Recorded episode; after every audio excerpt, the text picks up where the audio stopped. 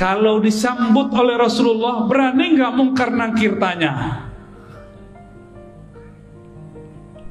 Munkar Nakir langsung bilang, siap Pak Wali. Bukan wali kota, Waliullah.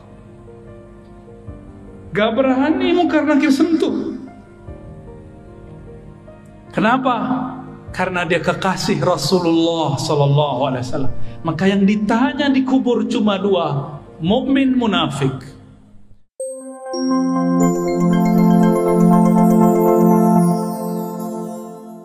Assalamualaikum warahmatullahi wabarakatuh.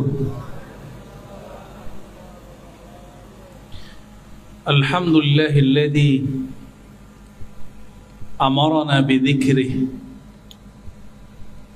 wa anzala ala man dzakarahu at-tuma'ninata was-sakinah.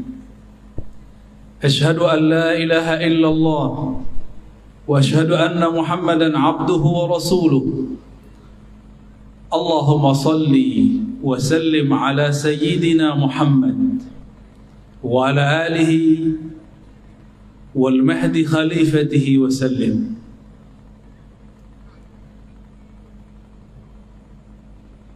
Maulana Shaykh Kiyai Haji Muhammad Wildan mata'allahu fi hayati. Tuan Guru Mukri Yusuf, Tuan Guru Hasan Din, dan pemimpin kita yang kita cintai, Paman Sahbirin, ya, hafizahullah. Semoga Allah jaga beliau, diberikan sifat amanah, sifat adil, sifat rahmah. Amin ya rabbal alamin. Tadi luar biasa sekali, ini jarang-jarang ada ijazah sanad talqin yang biasanya hanya diberikan kepada murid-murid secara tertutup. Tapi dengan kemurahan hati kiai kita, guru kita, Kiai Haji Muhammad Wildan, beliau memberikannya secara cuma-cuma, secara ringan, tidak pakai syarat ini dan itu. Barangkali karena orang-orang di Banjar ini hatinya memang sudah terpaut kepada Allah Subhanahu wa Ta'ala.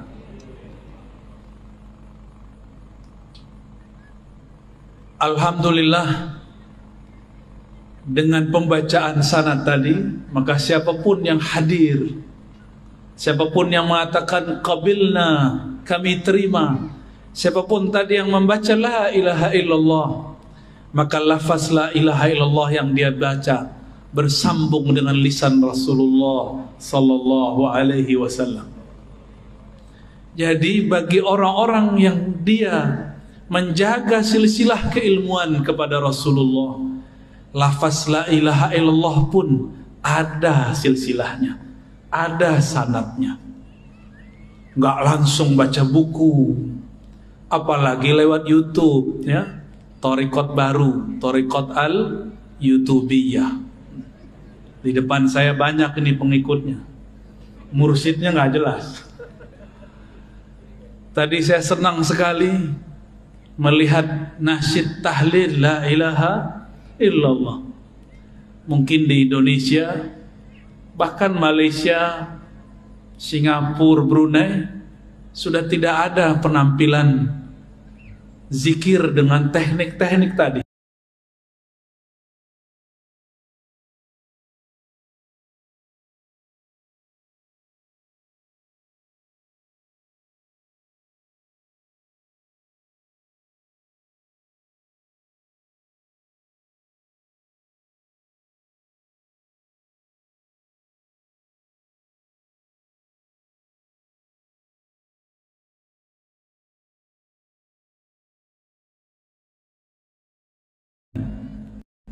Kita boleh sebut ini seni berzikir.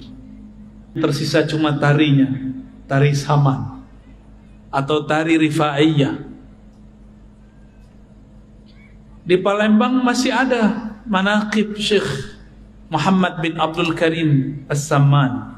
Manaqib nggak main gerak-gerak aja itu. Itu ada rahasianya kenapa kepala ke kanan, kepala ke kiri. Bahkan kalau dulu, saya tidak tahu masih ada di sini atau tidak, itu bisa sembari berdiri. Masih ada ya? Kalau kami dulu kasih nama ratib berdiri. Ya. Tapi oleh orang yang tidak mengerti, mereka katakan ini Syiah. Betapa jahilnya. Ini ada di kalangan ulama Ahlus Sunnah, bukan dari Syiah. Syiah tiada urusan dengan thariqat zikir. Syiah itu urusannya urusan politik sahabat, urusan politik Ahlul Bait. Mereka tidak urus zikir-zikir begini. Tapi benar adanya sanad kita daripada Sayyidina Ali karramallahu wajhah. Dulu di masa saya masih belia, masih kecil, umur 12 tahun, saya hadir di majelis zikir Tarekat Samaniyah, guru saya Abuya Al-Hasan Al-Basri. Namanya mirip seperti di sanad, tapi beliau Al-Minangkabawi, sedangkan yang di sanad lain lagi. Abuya Hasan Al-Basri, apa karamahnya? Saya belum ditalkin zikir, tapi sudah fana duluan. Ketika beliau memimpin zikir ba'da sholat isya, afdhulu zikri la ilaha illallah. Ketika beliau baca la ilaha illallah pertama, badan saya langsung bergetar. Qalbu ini seperti berguncang. Itulah zalzalah sebelum zalzalah. Gempa di dalam kolbu. Idza dzukirallah wajilat qulubuh. Disebut nama Allah, kolbunya bergoncang. Karena badan saya masih kecil, akal saya masih belia, umur 12 tahun, akhirnya hilang. Tapi terasanya indahnya bukan main. Kapan saya sadar? Ketika semua orang sudah selesai sholat, sudah duduk ke tempatnya masing-masing, saya masih duduk, kepala masih ke bawah, masih mengarah kepada jantung. Rasa itu tidak pernah saya lupakan sampai hari ini. Nikmatnya ketika kalimatullah masuk ke dalam qalbu. Inilah yang diajarkan oleh dulu Datu Kalampayan, ya, benar bacanya gitu, Syekh Maulana Muhammad Arsyad Al-Banjari. Boleh juga kita sebut beliau Al-Madani, karena lama di Madinah. Beliau bertalaqi dulu kepada khalifahnya Syekh Muhammad Abdul Karim As-Saman yang ada di Madinah. Namanya Syekh Abdul Somad Al-Palimbani. Talqin apa yang beliau ajarkan? Talqin la ilaha illallah. Maka tidak salah muqaddimah tadi, sangat luar biasa, yang dipakai oleh kibarul awliya, pembesar-pembesar awliya. Itulah ilaha illallah. Yang menjadi makanan para salik, itulah ilaha illallah. Yang menjadi pembuka tabir-tabir hijab dalam diri, itulah ilaha illallah. Tapi kenapa kalau kita baca la ilaha illallah tidak ada efek? Mungkin kita hanya melakukan zahirnya, batinnya belum mengikuti. Maka sebagai pelengkap nanti ada talqin zikir thariqat. Kalau tadi talqin zikir riwayat, insyaallah nanti saya kasih sebelum kita bubar, sebelum pulang. Karena menghormati Tuan Guru Wildan, beliau sudah bermurah hati memberikan sanad riwayat talqin.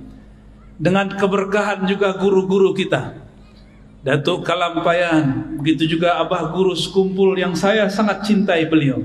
Maka kami pun akan talqinkan insyaallah metode zikir baca la ilaha illallah yang musalsal indah ahli turuq sufiyah. yang dulu dipraktekkan oleh para ahli-ahli tariqah, sehingga tahu kita kenapa kepala bergerak ke kiri, ke kanan, ke bawah. Itu ada rahasianya. Insya Allah tolong diingatkan nanti ya.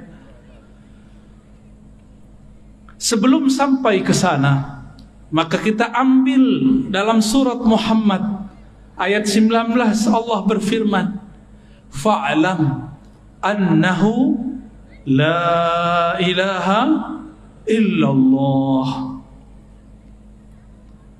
Kita potong saja sampai di situ ya. Fa'lam, maka ketahuilah. Oleh beberapa ulama diartikan maka ilmuilah, bahwasannya lisya'annya la ilaha illallah, tiada ilah. Apa makna ilah? Ilah itu berarti sesuatu yang dituju, yang dimaksud. Dalam bahasa Melayu lama, maksud itu artinya tujuan. Maka mereka mengatakan tidak ada yang dituju kecuali Allah. Belakangan kata tuju berubah makna, ada yang mengartikan suka dan cinta. Karena memang kata ilah berarti cinta. Yang benar-benar dicintai hanyalah Allah Subhanahu wa ta'ala. Itu secara teorinya. Tapi tenang, nanti kalau talqinnya lebih mudah, teorinya hilang ya. Nanti juga sama metodenya, cuma kalau tadi pejam mata, sekarang ditambah pejam mata, tangannya dinaikkan ke atas. Mengamalkan hadis Imam Al-Hakim, irfa'u aidiyakum, angkat tangan kalian. Nanti tangan ini kita bantu menghantarkan kalimah ke dalam jantung kita insya Allah. Imam Al-Bukhari menerjemahkan ayat ini, apa kata beliau? Al-ilmu qabla al-qawli wal-amal. Berilmu dulu, baru berkata, baru beramal. Kenapa la ilaha illallah kita baca? Katanya memberatkan, lebih berat daripada langit dan bumi. Tapi kenapa tidak terasa berat di kalbu? Kata orang, berdasarkan ayat tadi, jika disebut nama Allah wajilat qulubuhum, jika disebut nama Allah bergetarlah kalbu. Kenapa tidak bergetar? Karena belum fa'lam, belum kenal. Saya ini heran ngelihat paman Birin nih, kemana-mana pakai sendal sendal apa namanya tuh? Sendal jepit. Masya Allah. Kalau ziarah orang nggak ngelihat saya, ngelihat beliau. Kalau orang tidak kenal beliau, dikira siapa nih? Wah, kayaknya tamu nih, tamu biasa. Tapi kalau kenal, hormat. Semua orang hormat. Apabila kita tidak kenal seseorang, cuma kenal namanya, maka tidaklah bergetar jika disebut namanya. Tapi kalau sudah kenal yang disebut namanya, namanya diulang-ulang dalam kolbu, itu akan mengguncangkan isi kolbu. Inilah yang dikatakan Nabi SAW, innallaha harrama 'alan nar. Sesungguhnya Allah mengharamkan terhadap neraka. Antamussa, untuk menyentuh man qala la ilaha illallah min qalbihi aw nafsi. Yang membaca la ilaha illallah dimulai dari kalbunya atau dari jiwanya. Maka zikir itu tekniknya mesti dari dalam kalbu atau dari dalam jiwa. Maka berdasarkan itu, zikir yang wusul, zikir yang membuat getaran itu cuma dua. Zikir nafsiyah, zikir jiwa, zikir minda, kata orang-orang jiran. Yang kedua, zikir kalbiyah, zikir kalbu. Mungkin ada yang bertanya, lalu zikir ruh apa? Ruh tidak ada zikir. Ruh itu bukan lagi berzikir. Zikir artinya menyebut. Kenapa kita menyebut? Karena yang disebut belum terasa hadir. Kalau ruh makomnya makom ihsan, maka ia tidak lagi menyebut-nyebut karena yang disebut sudah hadir. Kalau saya nih belum ketemu Tuan Guru Wildan, saya sebut, oh Guru Wildan, Guru Wildan, Guru Wildan. Tapi kalau sudah ketemu berani nggak sebut begitu? Berani nggak? Wildan, Wildan, oh, kurang ajar itu, ya. Berani? Kita karena belum merasakan hadirnya Allah, maka kita sebut Allah, Allah, Allahu, Allah, Allah, Allah Haq. Kita zikir begitu karena belum terasa hadir. Kita hadirkan dengan menghujam, itu belajar menyebutnya. Kalau sudah hadir, yang tadi disebut oleh Tuan Guru kita, wahdatus syuhud atau fana'us syuhud. Fana adalah memandang, maka zikirnya bukan lagi menyebut, zikirnya adalah memandang.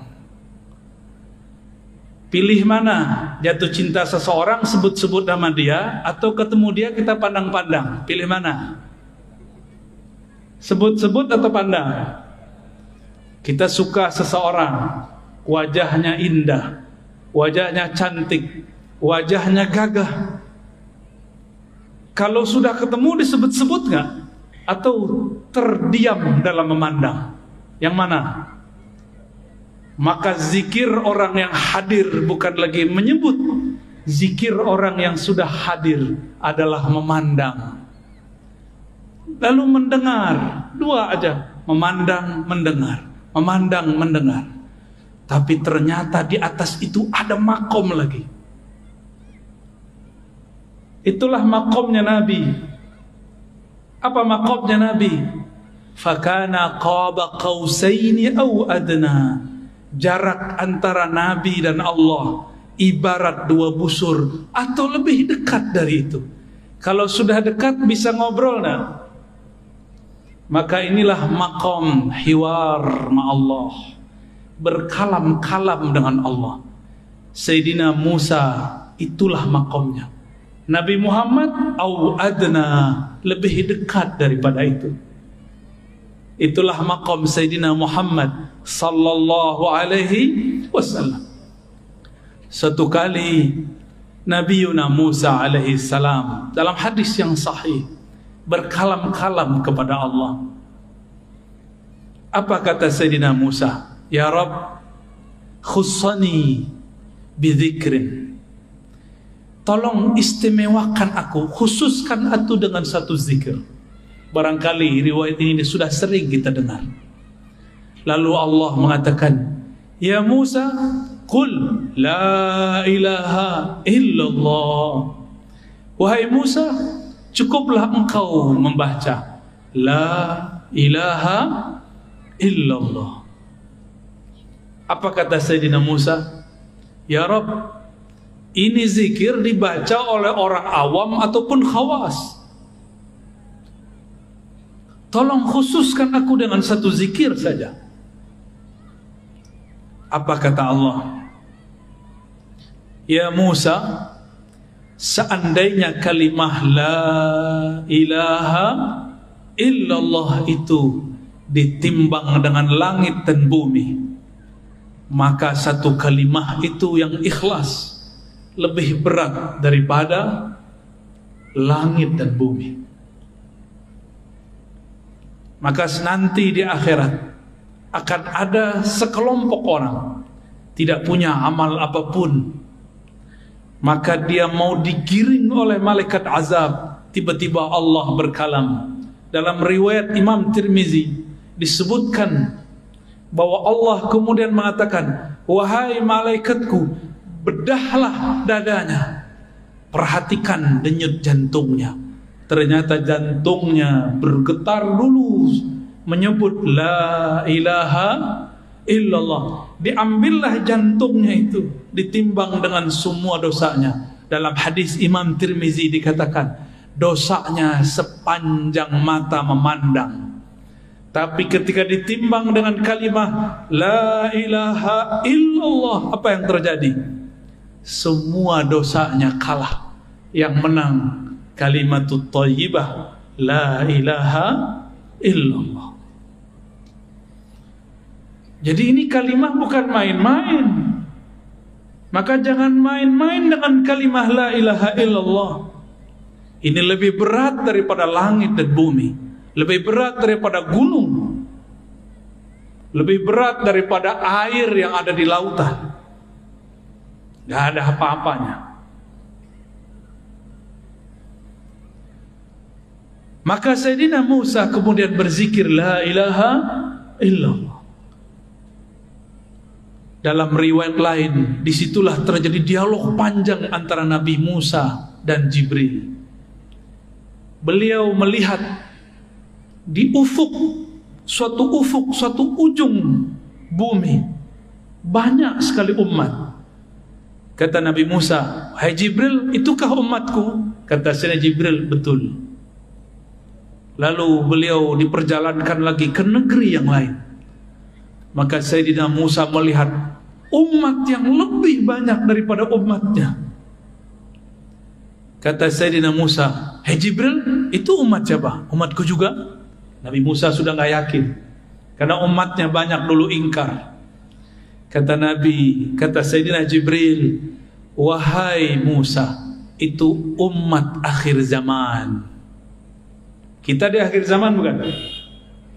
Di akhir zaman. Namun Nabi Musa kepedean, Bril, itu umat saya bukan? Saya enggak yang jadi nabinya." Nabi Musa sama Jibril itu udah kayak orang kenalan, bro panggilnya. "Bro Jibril, itu umat saya bukan?" "Bukan," kata Jibril. "Oh, kok bukan saya jadi umatnya?" Kata Sayyidina Jibril alaihissalam, "Itu umat akhir zaman. Kalau gitu, saya aja jadi umat akhir zaman." Maka memintalah Sayyidina Musa, "Ya Allah, jadikan aku nabi umat akhir zaman." Apa kata Allah? "La ya Musa."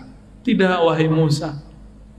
Nabi akhir zaman itu Muhammad sallallahu alaihi wasallam." Disitulah beliau angkat tangan, "Ya Rabb, kalau begitu jadikan aku salah satu dari umat akhir zaman. Umat corona, ya." Jadi jangan sedih jadi umat corona. Nikmati.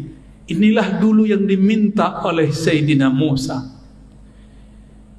Di akhir zaman ini semua bala bencana ada, banjir ada.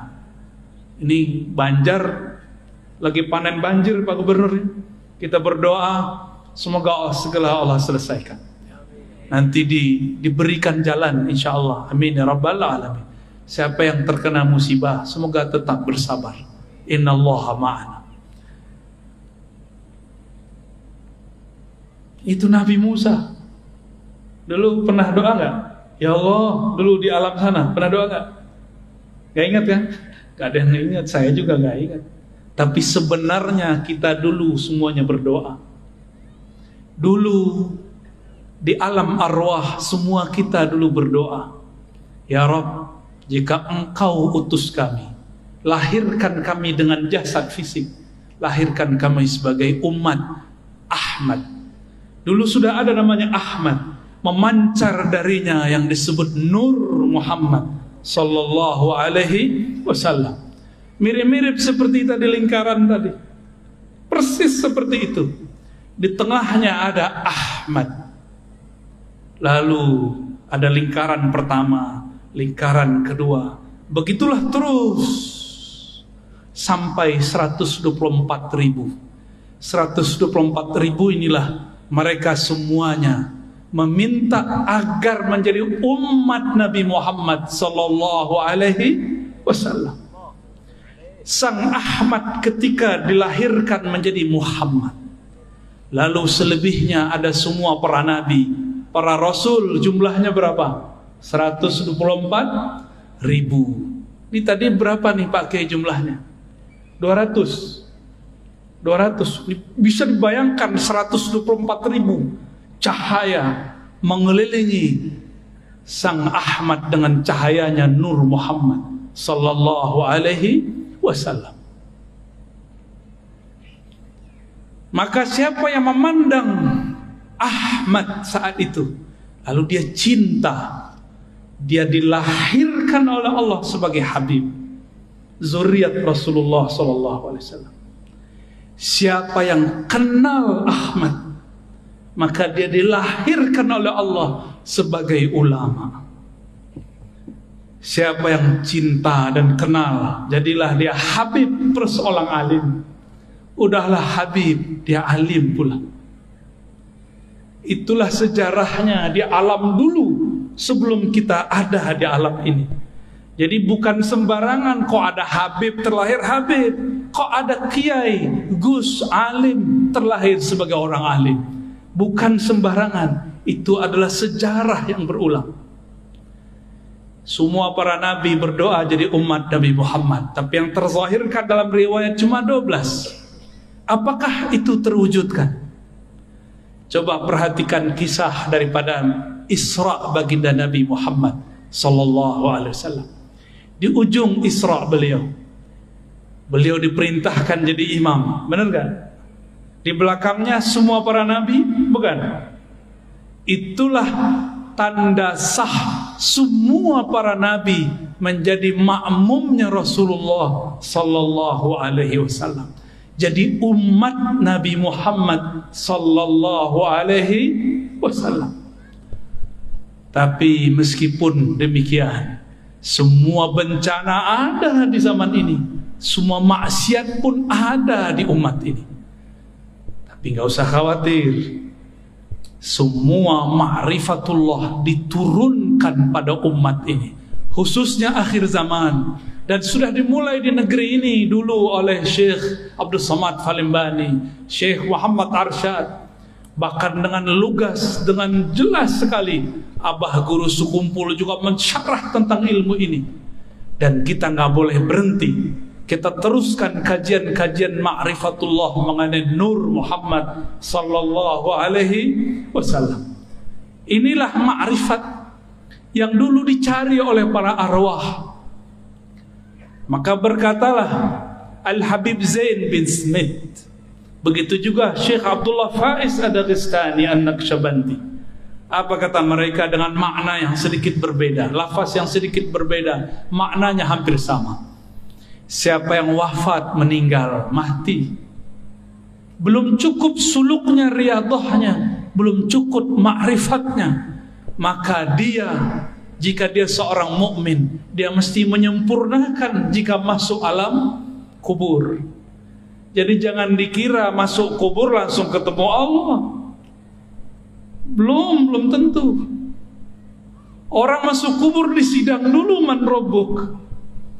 Kecuali seperti tadi saya dijemput oleh timnya Paman Birin, keluar dari pesawat langsung ada yang jemput, nggak perlu lewat tempat biasa. Itu kalau kenal yang punya, yang mimpin negeri Kalsel, yang menguasai rajanya alam barzakh, yang boleh membantu di padang mahsyar. Siapa?